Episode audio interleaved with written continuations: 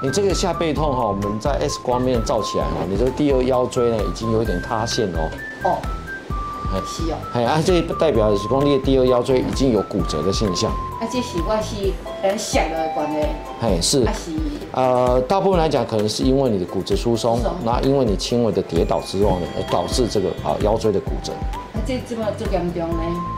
哎，对，是的。如果是呃这腰椎是还可以啊活动，但是呢，如果是呃髋关节啊，或许你就不能走路，啊，这会有一些手术伤啊。是血血 A 呢，啊，都接这个代志哦。是的。是哦而且是骨质疏松的关系，它的一个后遗症。后遗症，医生啊，啊，我那边能处理，你那边能搞处理。你这次的疼痛呢，我们我等一下会给你做一些治疗，哦，包括一些背架的固定啊，哦，然后一些止痛药的呃的给予。但是呢，我为了预防下一支的呃骨折再发生，好，有几件有几件事情呢，肯定要麻烦你做。好，第一个可能我们的平常的钙跟维他命 D 量呃的 D 的摄取量啊要足够。好，那一天呢要一千两百毫克的哦的钙质，好啊，八百国际单位的维生素 D，啊，就是两瓶小瓶的鲜奶，然后你可能要多吃一些深绿色的蔬菜啊，深海的鱼类啊等等这些，然后配合一些负重的运动，好啊，另外呢可能偶尔还是要去晒晒太阳，好，爱跑跑给头，啊这都爱可以开，因为俺皮肤爱跑得给头，安尼好好，哎，安尼，是啊，哎，谢谢啦，谢谢。骨质疏松呢是没有症状的。但是呢，一旦呢遇到了一些外力啊、撞击或者是跌倒呢，就有可能导致一些骨折，甚至呢啊会导致一些不良于行的一些啊现象。那最严重呢，哦有可能呢会让人呢丧失生命。所以呢，平常呢我们要做好我们一些骨量啊、骨质的一些补充的保健。那最重要呢，每天呢要摄取足够的维他命 D 以及钙。那世界卫生组织也有建议我们呢，在五十岁以上的成年人呢，最少每天呢要摄取一千两百毫克的钙，以及八百国际单位的维他命 D。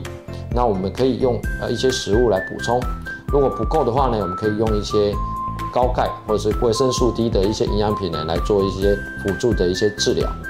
另外呢，针对一些高风险族群的一些病人呢，我们会建议用一些药物呢来治疗一些骨质疏松，配合上一些负重的运动啊，或者一些适当的日晒呢啊，这样呢啊才是一个防治骨质疏松一些啊最重要的一个手。如果民众呢对于自己呢的骨质疏松有任何疑问的话，可以到附近呢有骨质疏松专科医师的诊所或是医院呢去就诊，或者呢自行呢上网到 Flex 网站呢去。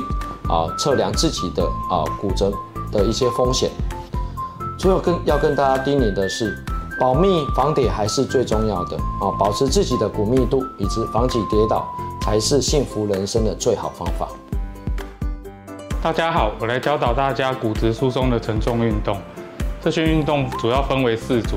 首先可以准备两瓶矿泉水，然后将手抬举过头。做十到十二下，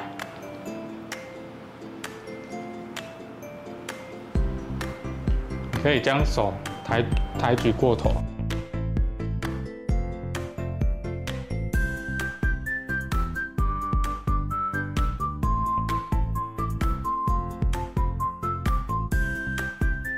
想要教导大家下肢的负重运动，主要有三个。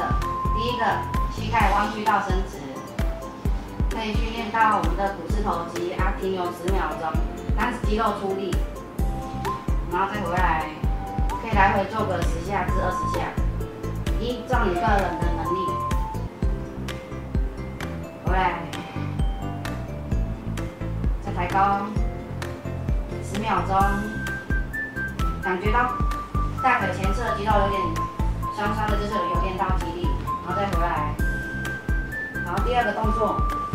第二个下肢负重的运动，一样在脚踝这边绑个沙袋，然后髋关节做外展的动作，停十秒钟，可以来回做十到二十下，依照个人的能力去做。停十秒钟，手要扶着椅子，怕老人家平衡感不好会容易跌倒。第三个动作，双手扶着椅子。垫脚尖，训练到小腿后面的肌力。停十秒钟。这时候小腿有如果有觉得酸酸的，那代表有练到肌力。十秒钟之后再放下来，一样来回做十到二十下，依照个人的能力去做。就这三组运动，大家可以有空在家训练下肢负重跟上肢的负重运动。